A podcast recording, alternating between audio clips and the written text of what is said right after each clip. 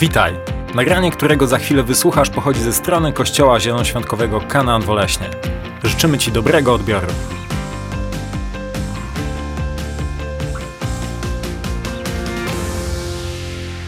Dobrze.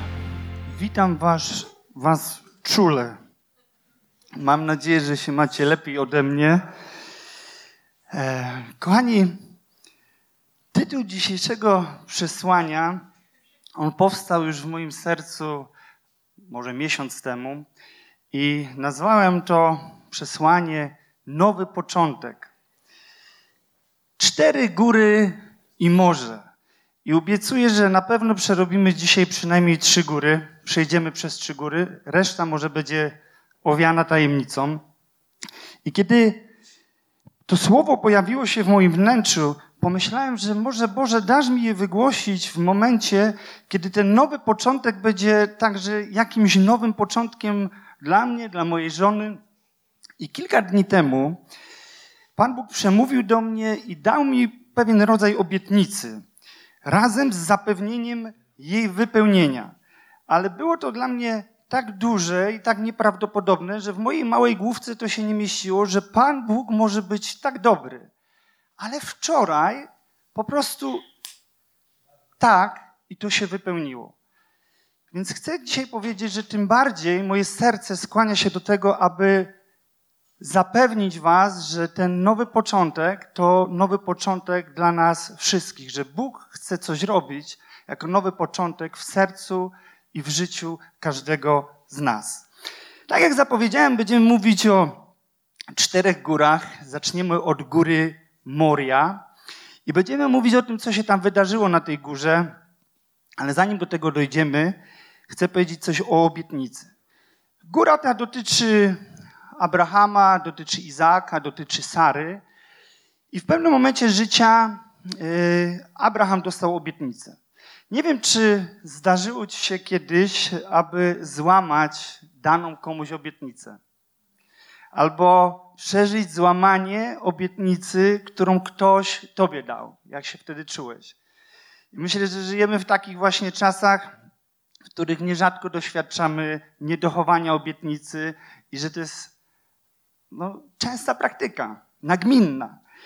I choć tak często nie dochowujemy obietnicy my i tak często nie dochowują obietnicy inni ludzie, nie możemy na nich polegać, to jedno, co chcę powiedzieć, jest pewne.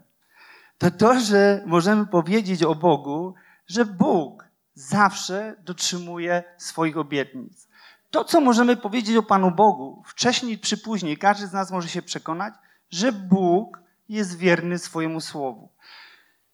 To, co się przekonamy i pewnie już przekonaliśmy się nieraz, to to, że po prostu Pan Bóg jest wierny. Więc wracając do naszego Abrahama. Abraham dostał obietnicę, w której nie chodziło, jak wszyscy wiemy, tylko o to, że narodzi mu się jakiś chłopiec. Po prostu. Bóg zawarł z Abrahamem przymierze, które było jakby pierwszym krokiem w realizacji planu wyciągnięcia człowieka i świata z grzechu i ze śmierci. Abraham, jak wiemy, on złożył całą swoją nadzieję w tej jednej obietnicy, którą dostał od Pana Boga. Zostawił całe swoje życie za sobą, zostawił wszystko, aby wyruszyć na słowo Boga, by jego obietnica się zrealizowała. Zapłacił cenę 25 lat oczekiwania, zmagania, zwycięstw i porażek, ale czekał 25 lat na wypełnienie tego, co Pan Bóg obiecał, na zobaczenie tego, że Bóg jednak jest wierny, więc zapłacił potężną cenę. Czy był w tym doskonały? W tym czekaniu nie był doskonały. I ta obietnica miała na imię Izaak. On nazwał swojego syna, tą obietnicą, którą Bóg mu dał, to to, że będzie mieć syna, i nazwał tego syna Izaak. Na polskie tłumaczenie, w polskim tłumaczeniu to imię oznacza roześmiał się. Dlaczego? Bo kiedy Bóg zapełnił go, że będzie mieć syna, razem z żoną roześmiali się. Co prawda, Sara w sposób lekko powątpiewający, a, a raczej Abraham w pewności. Ale kiedy syn im się urodził, wtedy już razem śmiali się z tego, roześmiali się, że Bóg jest wierny i w starości dał im syna.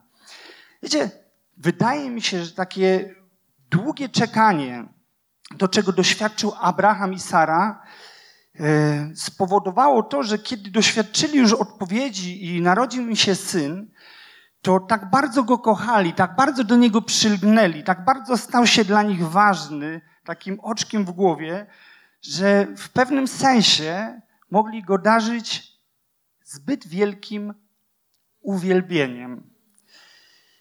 I myślę, że po jakimś czasie i każdy z nas byłby kuszony, aby ulec pokusie trzymania się kurczowo, że wypełnienie mojej obietnicy to jest coś, co jest tylko moją własnością.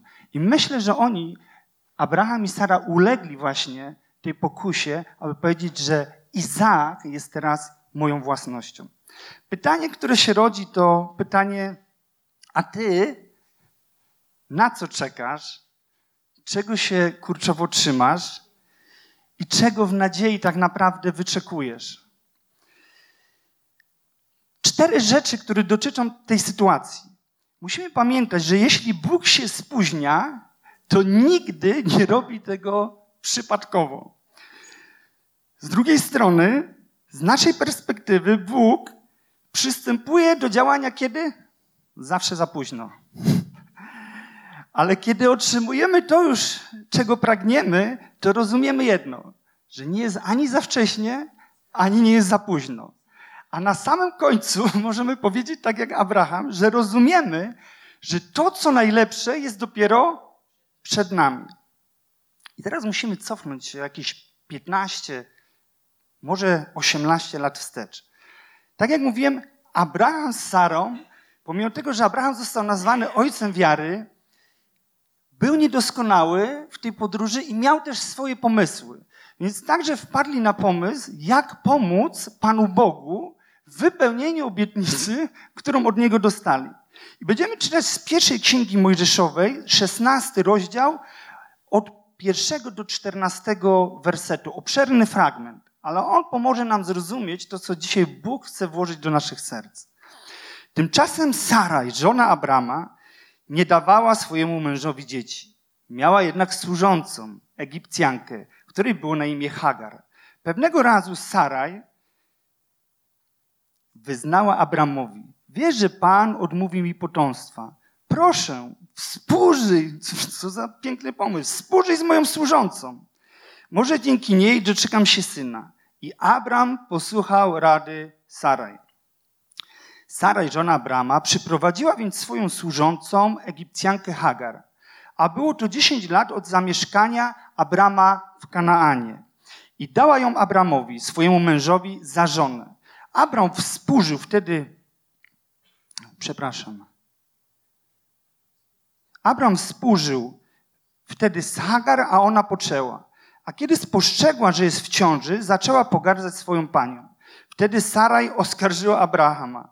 Ciebie winę, winię za moją krzywdę. Ja sama dałam ci moją służącą w ramiona, ale ona, odkąd zauważyła, że jestem w ciąży, ma mnie za nic. Niech Pan będzie sędzią między mną a tobą. Twoja służąca jest pod Twoją władzą, odpowiedział Abram. Możesz z nią zrobić, co uznasz za słuszne. Lecz gdy Saraj upokorzyła Hagar, ta od niej uciekła. Wtedy przy pewnym źródle, leżącym obok drogi do Szur, znalazł ją anioł Pana. Hagar, służąco Saraj, skąd przychodzisz, dokąd idziesz? Zapytał anioł. Uciekłam od Saraj, mojej pani, powiedziała. Wróć do swojej pani, rozkazał anioł i bądź jej posłuszna. Wówczas Hagar wyznała Panu, który przemówił do niej. Ty jesteś Bogiem patrzącym. Tak stwierdziła. Tu zobaczyłam tego, który mnie widzi. Dlatego nazwano tą studnię studnią żyjącego, który mnie widzi. Leży ona pomiędzy Kadesz a Beret. I jeszcze musimy przejść do następnego obszernego fragmentu Bożego Słowa. Jest to troszeczkę dalej, jest to w pierwszej księdze Mojżeszowej, 21 rozdział od pierwszego do 20 wersu. Tu już doświadczamy tego, że Bóg spełnił obietnicę, którą dał Abrahamowi i Sarze. Więc Pan nawiedził też Sarę, tak jak zapowiedział, i spełnił wobec niej to, co przyobiecał. Sara poczęła i gdy Abraham był już stary, urodziła mu syna. Stało się to w oznaczonym przez Boga czasie, nie wcześniej ani nie później. Abraham nadał swojemu synowi, którego urodziła mu Sara, imię Izaak. Gdy Izaak miał 8 lat, Abraham obrzezał go tak, że przykazał mu Bóg. Abraham zaś liczył sobie 100 lat, gdy urodził mu się jego syn Izaak. Sara wówczas mawiała, dał Bóg mi powód do uśmiechu. Każdy, kto o tym usłyszy, będzie śmiał się ze mną. Myślała bowiem, kto by powiedział Abrahamowi, Sara będzie karmić piersią synów. A tymczasem, kiedy się zestarzał, urodziła, urodziła mu syna. A gdy Izaak podrósł i został odstawiony od piersi, Abraham z tej okazji wyprawił wielką ucztę. Wtedy Sara zauważyła, że syn Hagar, Egipcjanki, którego ta urodziła Abrahamowi, żartuje z jej syna. Wyobraźcie sobie, że słowo żartuje dokładnie pochodzi od tego samego słowa, co Izaak, tylko oznacza w tym kontekście, że on po prostu szydził z niego. Udała się z tym do Abrahama znowu. Wypędź tę niewolnicę wraz z jej synem, powiedziała. Syn tej niewolnicy nie będzie dziedziczył z moim synem Izaakiem. Słowa te wydały się Abrahamowi okrutne. Ten chłopiec był przecież też jego synem. Bóg jednak przemówił do Abrahama: Nie myśl, że to, co dotyczy chłopca i twojej niewolnicy, jest okrutne. Posłuchaj sa, rady Sary, ponieważ twoje potomstwo będzie nazywane od Izaaka. Natomiast syna twojej niewolnicy również wywiodę naród, gdyż jest on twoim potomkiem. Abraham wstał więc wcześniej rano, wziął chleb, bukłaki z wodą, włożył to na, to na ramiona Hagar, przekazał jej dziecko i odprawił ją. Hagar, Hagar odeszła. Błąkała się po pustyni wokół Berszeby, gdy jednak w bukłaku nie było już wody, zostawiła dziecko pod krzakiem, odeszła i usiadła naprzeciw odległości lotu strzały wypuszczonej z łuku. Nie chcąc patrzeć na śmierć mego dziecka, powiedziała. Usiadła więc naprzeciw i głośno zapłakała. Bóg jednak usłyszał głos chłopca. Anioł Boży zwrócił się z nieba do Hagar. Hagar, co tobie? Nie bój się. Z miejsca, w którym leży chłopiec, dotarł do Boga jego głos. Wstań, podnieś się, otocz go opieką, gdyż uczynił z niego wielki naród. Po czym Bóg otworzył jej oczy i zobaczyła, że w pobliżu jest studnia. Podeszła więc do niej, napełniła wodą bukłak i dała chłopcu pić. W dalszych latach Bóg zatroszczył się o chłopca, o chłopca. Wyrósł on, osiadł na pustyni i został łucznikiem. To, co jest niesamowite, co dotyka mnie w tej historii, co wierzę, że Pan Bóg chce nam przekazać, to to, że słuchajcie, w pewnym momencie swojego życia niewol... przyszedł ktoś do niewolnicy i powiedział jej: Połóż się, a za chwilę, dziewięć miesięcy później, urodziło się dziecko. Czy myślicie, że ktoś pytał tej niewolnicy, jak ona się czuje? Jak ona się ma w tej sytuacji? Czy ona chce, czy ktoś pytał ją o zgodę? To dziecko powstało bez miłości. Ona się o to nie prosiła. Kochani, oni, Hagar i Ismael, nie zasłużyli na takie traktowanie. Jednak na samym końcu zostali wyrzuceni jak śmieci. Wyrzuceni jak śmieci. Według mnie na pewną śmierć. I chcę Tobie powiedzieć dzisiaj, że może i Tobie wydaje się, że jesteś zupełnie sama, sam, jak Hagar. Czujesz się jak na pustyni, Twoja przyszłość rysuje się czarno, trudno Ci jest szczerze się śmiać. Czujesz się jak sucha, spękana ziemia i nie masz się do kogo zwrócić o pomoc. Ta historia pokazuje, że nawet jeśli wydaje ci się, że jesteś sam i sama, to chcę ci dzisiaj powiedzieć, to nieprawda. Bo Bóg cię widzi. Bóg widział, Bóg widział Hagar. Bóg widział Ismaela. On słyszy Twój płacz i wie, że czujesz się zagubiona, wie, że czujesz się zagubiony.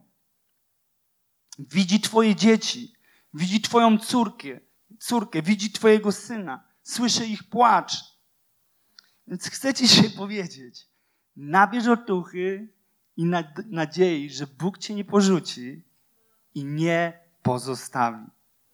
Więc ten krytyczny stan dwóch osób, Hagar i Ismaela, którzy zostali odrzuceni, którzy byli niechciani, którzy zostali pozostawieni raczej na pewną śmierć, kochani, okazał się dla nich tak naprawdę nie końcem, ale nowym początkiem.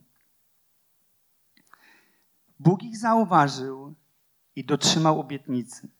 Więc jeśli ci się wydaje, że jesteś w miejscu, w którym wydaje się, że to już jest koniec, że nie ma rozwiązania, Bóg ciebie widzi i ma ostatnie słowo.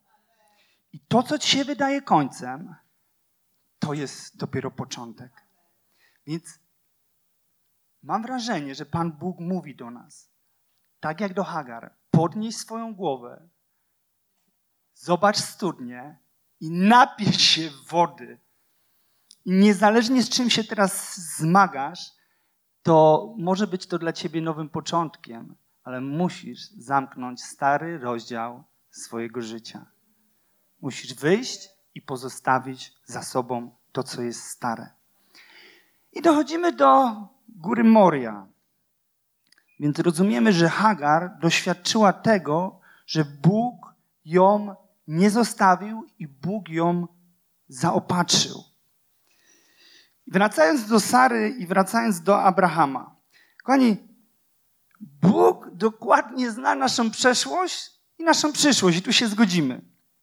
Chcę powiedzieć, że On nie poddaje ludzi próbie, czyli ani ciebie, ani mnie, by sprawić, w ogóle by sprawdzić, czy nasza wiara się ostoi, czy my się ostoimy, bo On dokładnie wie, jak będzie. Wiecie, co On chce zrobić? On chce sprawić, abyśmy sami zobaczyli, kogo On z nas uczynił. I w zależności od tego, czy zdamy egzamin, czy nie, dowiemy się, w jakim miejscu jesteśmy i co należy jeszcze y, zmienić. Musimy przejść do następnego, bardzo obszernego fragmentu Bożego Słowa, aby zrozumieć, co Bóg chce do nas mówić.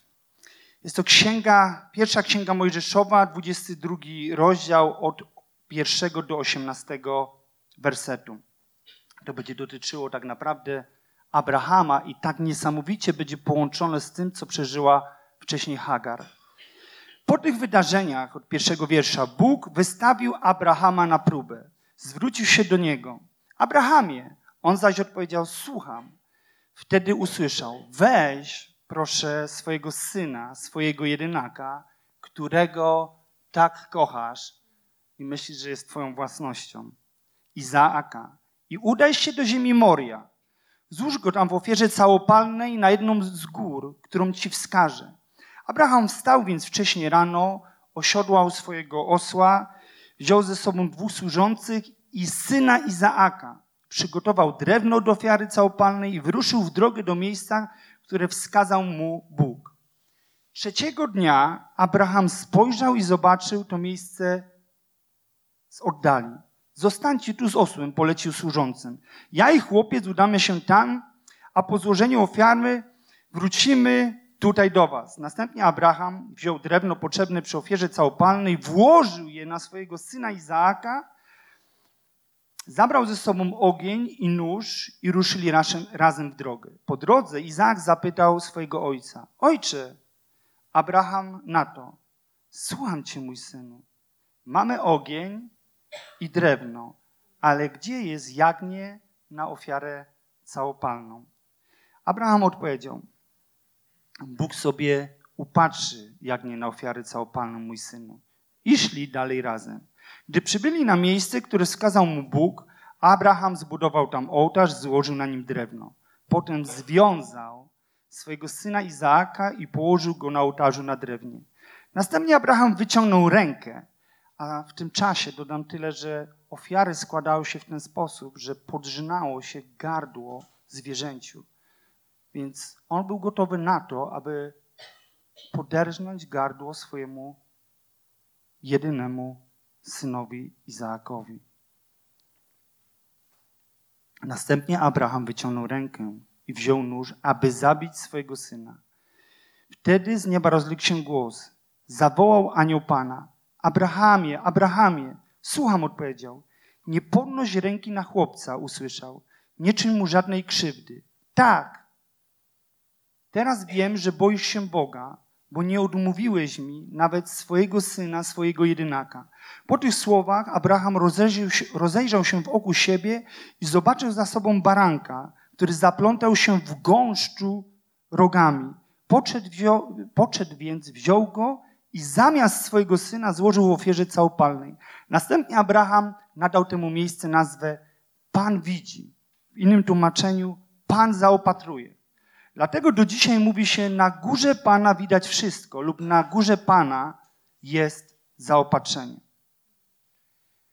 To chyba rozumiemy, że Bóg nigdy nie chciał składania ofiar z ludzi i nigdy nie będzie chciał ani od ciebie, ani ode mnie, abyś zabił swojego syna, człowieka czy córkę. Jednak nie ma wątpliwości, że w przypadku Abrahama mogło pojawić się coś pomiędzy Bogiem a Abrahamem, co skradło jego serce, jego syn.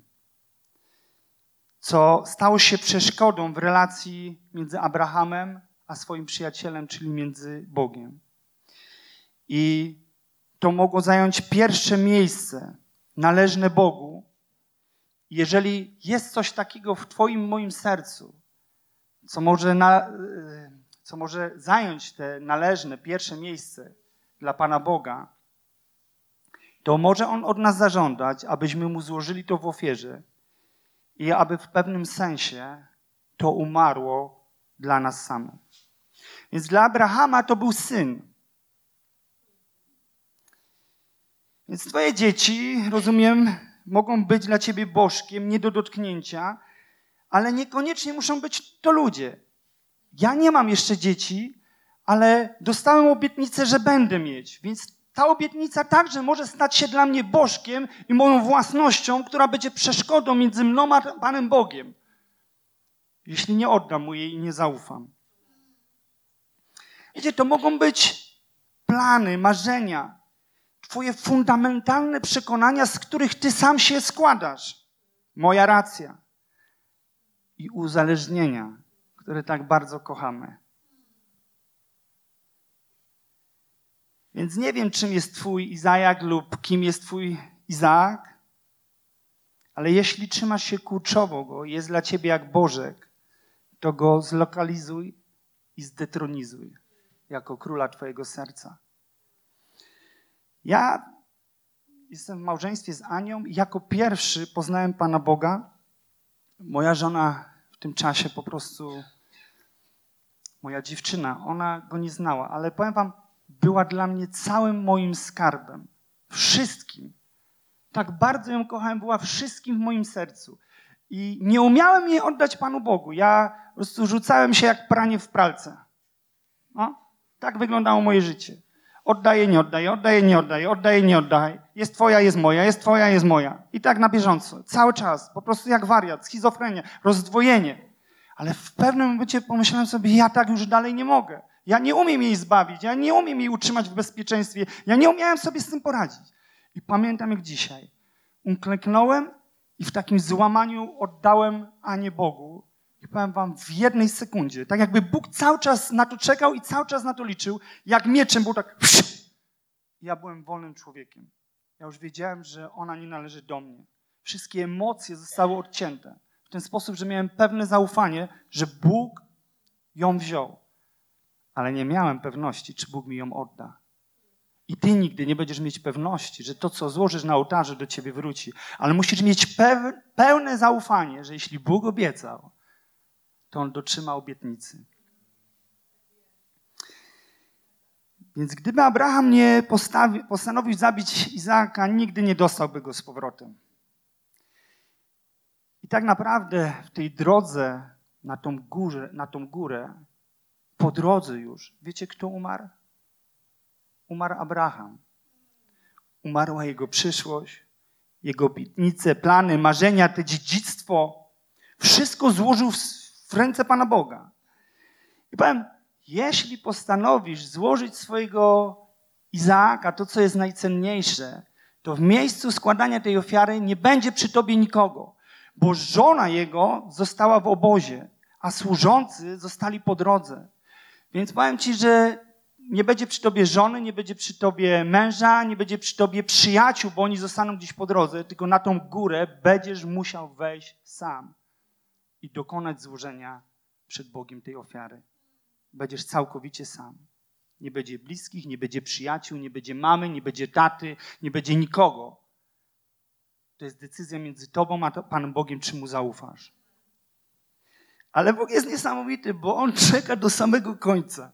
Dosłownie czekał do ostatniej chwili, ale po co? By pokazać i Abrahamowi, i tak naprawdę światu, nam, którzy to dzisiaj oglądamy, czytając karty Biblii, jaka była wspaniała wiara jego przyjaciela Abrahama. Amen?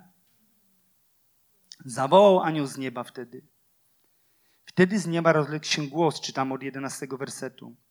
Zawołał anioł Pana. Abrahamie, Abrahamie, słucham, odpowiedział. Nie podnoś ręki na chłopca, usłyszał. Nie czyń mu żadnej krzywdy. Tak, teraz wiem, że boisz się Boga, bo nie odmówiłeś mi nawet swojego syna, swojego jedynaka.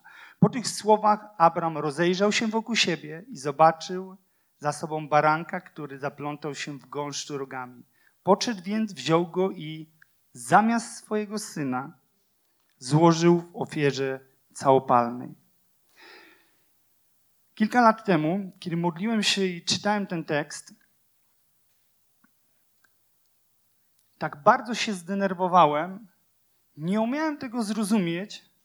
Miałem, byłem tak pełen, pełen negatywnych, różnych emocji, pretensji do siebie, do Pana Boga, czytając ten tekst, bo nie umiałem zrozumieć, jak Abraham dokonał tego. W jaki sposób on umiał zdecydować i on by to zrobił, nie mając pełni Ducha Świętego, nie mając Bożego Słowa, jak my mamy codziennie, tak? Nie mogąc napełniać się Duchem Świętym, nie będąc ochrzczonym Duchem Świętym, nie modląc się w językach, nie mając po prostu takiego kościoła, jak my mamy, nie, nie przebywając w takim uwielbieniu, nie nie mógł sobie puścić muzyki, nie mógł sobie puścić uwielbienia, napełnić się. I tak bardzo byłem zdenerwowany, bo wiedziałem, że ja nie dałbym rady zabić swojego syna, ale zachodziłem w głowę, jak to jest możliwe, że on tego dokonał. I było mi smutno, że pewnie nigdy w takim miejscu jak Abraham nie będę. Nie będę w stanie tego zrobić. Nie byłbym w stanie tego zrobić. W cudzysłowie wiadomo, że Bóg nie chciałby, abym zabił swoje, swojego syna. I modliłem się do Boga, aby pokazał mi, jak on tego dokonał. Jak to było możliwe? I wierzę, że Bóg wskazał mi na jedną rzecz jako odpowiedź. Dlaczego? Ponieważ to, co czytaliśmy, te dłuższe fragmenty Bożego Słowa były nam potrzebne, ponieważ On najpierw oddał Ismaela. Tak? On wiedział, że wysyła go na pewną śmierć. Zapakował go po prostu i wysłał na pustynię. Wstał rano pewnie, żeby, nikogo nie, żeby nikt tego nie widział, ale Bóg dał mu obietnicę, uwierzył mu, że zrobi z Ismaela wielki naród. Wysłał go na pewną śmierć, a jednak on przeżył i to widział. Co to oznacza? Oznacza to tyle, że Abraham wzrastał w zaufaniu do Pana Boga i oznacza to, że wszystkie bitwy, które przeszedłeś z Bogiem, uzdolniły ciebie i mnie do zadania, które jest przed tobą do wypełnienia egzaminu, który jest przed tobą. To znaczy, że wzrastałeś we wierze i jesteś przygotowany, aby pokonać lwa, Goliata i największy egzamin swojego życia. To miejsce, w którym teraz jesteś, nie wzięło się znikąd. Jesteś w drodze wiary, tak jak Abraham, i doszedłeś tutaj, bo pokonałeś i zwyciężyłeś wszystko, co było przed tobą razem z Panem Bogiem. I to mnie ucieszyło. Pomyślałem, Boże, ja też jestem w procesie I jest dla mnie szansa, więc szansa jest dla ciebie i dla mnie. Więc Bóg zadbał o wszystkie szczegóły dla Abrahama, więc zatroszczy się też o wszystko, czego potrzebujesz. I chciałbym, abyś usłyszał to, że nigdy nie zapomnij, jak Abraham nazwał miejsce swojej próby. Pomyśl o tym teraz. Zastanów się przez chwilę, jak ty nazywasz miejsca swojej próby. Znowu porażka. Dlaczego ja to przechodzę? Boże, czy tego nie widzisz? Giniemy! Jak nazywasz miejsce swojej próby? Jak nazywasz miejsce swojej próby? Wierzę, że Bóg do nas to mówi. Nie zapomnij, jak Abraham nazwał miejsce swojej próby. Pan widzi, Pan zaopatruje, Pan się o to zatroszczy. I to, co jest podobne do Hagar, Abraham podniósł głowę, tak jak Hagar musiała podnieść swoją głowę. Więc Bóg do nas co mówi? Podnieś głowę.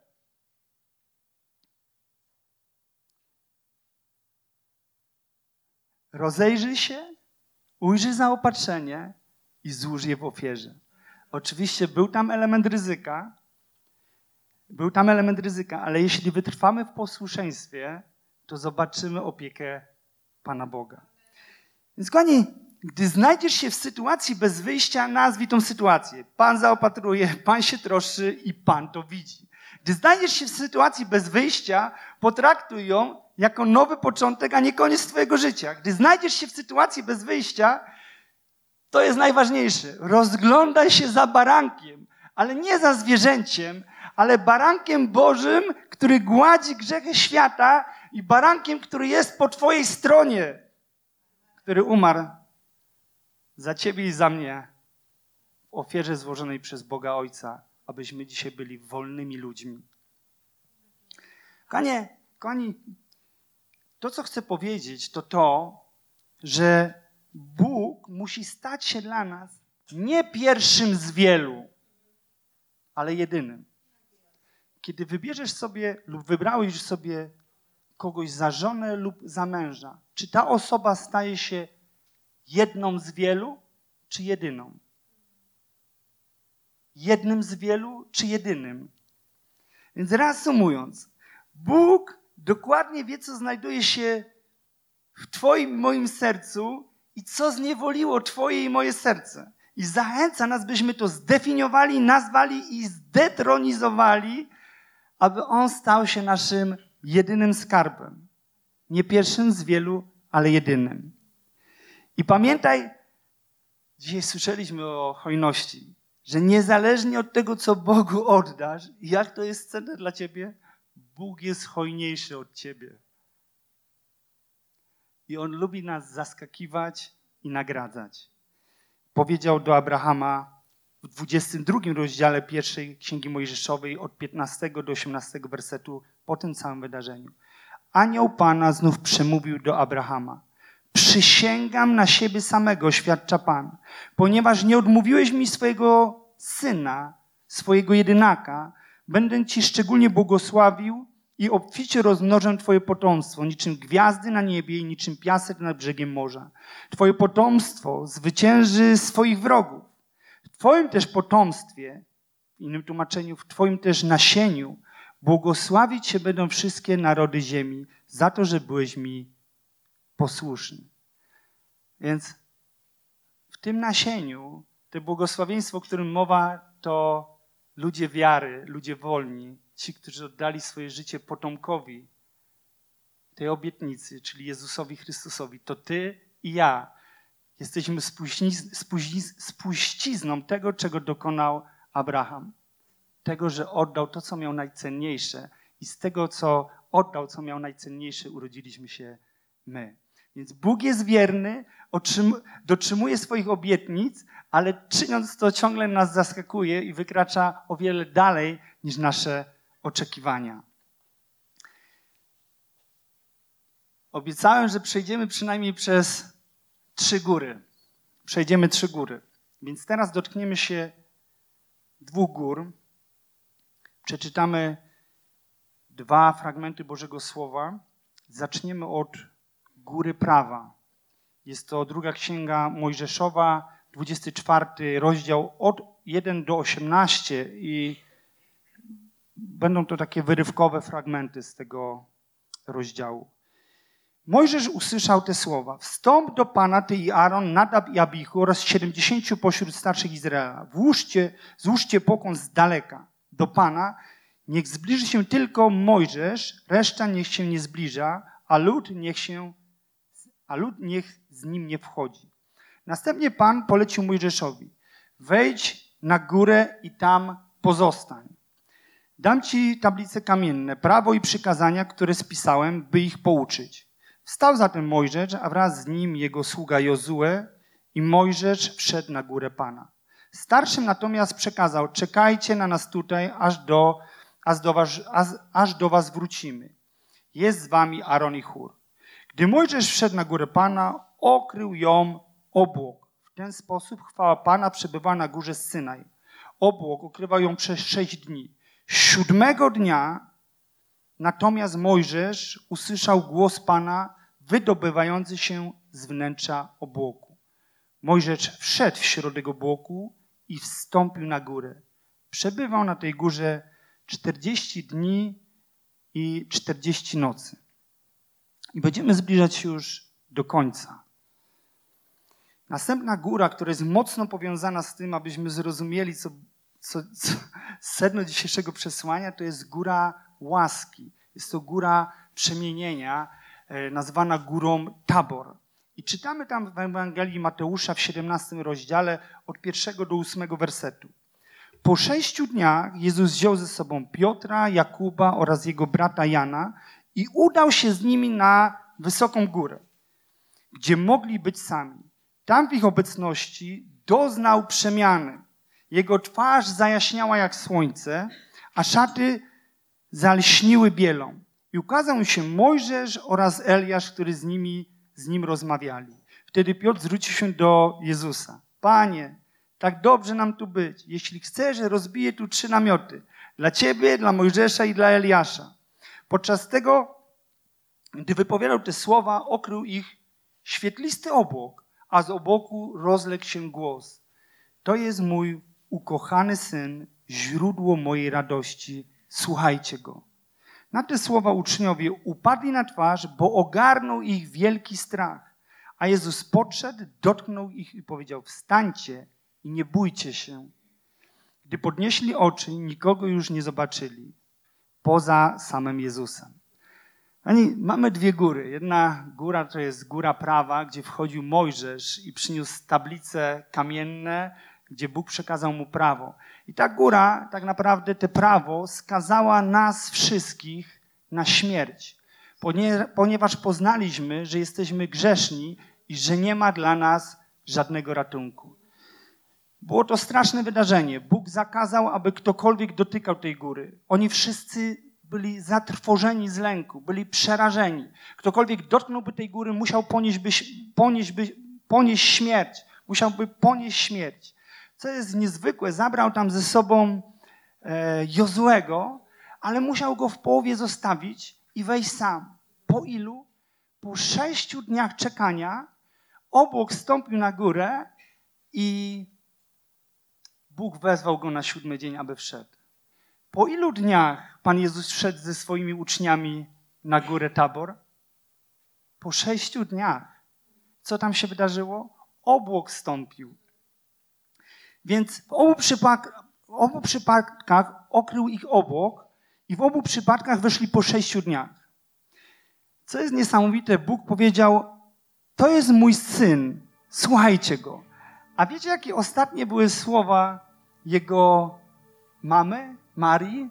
Prawdopodobnie, tak mi się wydaje, że to były ostatnie słowa zapisane w Biblii dotyczące wypowiedzi Marii. Wiecie jakie? Uczyńcie wszystko, co wam powie mój syn. Tam mógł wejść tylko Mojżesz. Tutaj był już kilku uczniów. Tam był strach przed śmiercią, ale tutaj Jezus powiedział: Nie bójcie się. On ich dotknął. Więc kiedy Mojżesz schodził z góry, jego twarz jaśniała. Ale tutaj, w obecności Pana Jezusa, gwiazdą była tylko jedna osoba. To był Jezus. Jeśli Mojżesz reprezentował prawo, a Eliasz proroków, to znaczy, że Jezus oświecał cały Stary Testament. To Jezus rzucał światło na prawo i na proroków. To z Jezusem rozmawiał Mojżesz i dlatego świecił. To, co jest zastanawiające, to to, dlaczego Mojżesz świecił, a uczniowie nie świecili. Ja wam powiem czemu. Bo oni mieli pachnieć. Oni mieli roznosić woń, miłą woń Chrystusa po takim spotkaniu. I to mówiło nam o jednym. Gwiazda jest tylko jedna, jest nią Jezus i tylko On będzie świecił. I tak jak to chcę Ci dzisiaj powiedzieć, że nie wchodź na górę śmierci. Nie polegaj na własnych uczynkach, na własnych umiejętnościach. Na tym, jak jesteś wspaniały i że umiesz wypełnić wszystko, bo nie umiesz. I nie złożysz Izaaka bez jednej rzeczy. Góra Tabor, góra przemienienia mówi nam o jednym. Nie przejdziesz tego wszystkiego bez łaski Jezusa Chrystusa. Ona mówi o tym. Wiecie, powiem jeszcze tyle, że ewangelista Łukasz dodaje, że e, Eliasz i Mojżesz rozmawiali z Jezusem o czymś. Wiecie o czym? O jego śmierci. Ale w oryginale jest napisane o jego przejściu i słowo, gdzie jest użyte e, w niektórych przekładach śmierć, to jest słowo exodus. Więc oni rozmawiali o przejściu Pana Jezusa, o wejściu całego świata do nowego początku, czyli do nowego przymierza. Całe to spotkanie jest symbolem tego, że musisz przestać polegać na Mojżeszu, na prorokach, na Starym Testamencie, na ofiarach Starego Testamentu, a zacząć żyć jedną rzeczą. Jezusem i Jego łaską, bo to ona Ciebie uzdolni do pokonania każdej góry i złożenia każdego jednego Izaaka, tego wszystkiego, co jest w Twoim sercu, co zajmuje miejsce Pana Boga. Co jest niesamowite, Nowy Testament, dokładnie list do Galacjan, Paweł opisuje, że to, co było między Hagar a Saraj, to dokładnie walka dwóch przymierzy. Hagar symbolizowała górę, gdzie wchodził Mojżesz, Synaj, górę Synaj, tak? Górę przymierza prawa i górę śmierci. I apostoł Paweł powiedział, że zawsze będzie walka między Hagar a Saraj, między ludźmi narodzonymi na nowo, a ludźmi, którzy nigdy jeszcze nie poznali Pana Jezusa. Między tymi, którzy starają się przypodobać Bogu przez wypełnianie wszystkich przekazań, a tymi, którzy chcą żyć w łasce. I tak naprawdę opowieść o tych dwóch górach, szczególnie o górze przemienienia, to informacja dla nas, że nie możesz żyć w dwóch przymierzach. Nie możesz żyć przymierzem śmierci i przymierzem łaski. Nie można mieszać w chrześcijaństwie tych dwóch przymierzy. Nie możesz być Żydem, nie możesz być wierzącym. To jest opowieść o tym, że to jest nowy początek, gdzie ludzie z niewolników stają się wolnymi ludźmi. Przypowieść o łasce,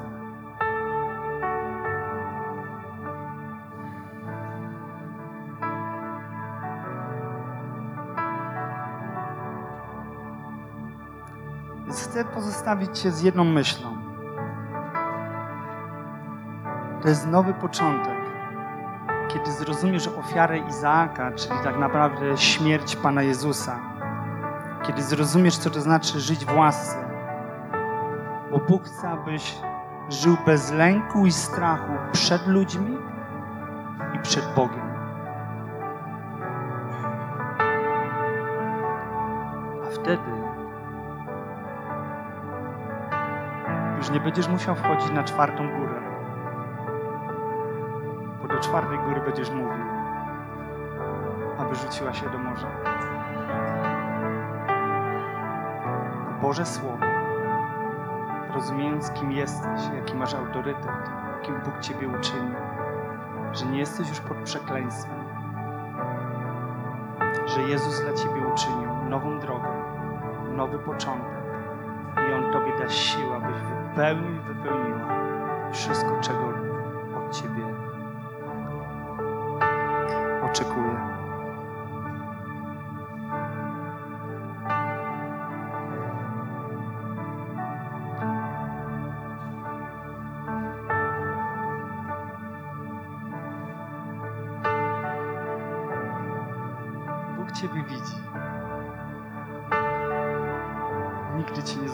w tym miejscu, w którym jesteś.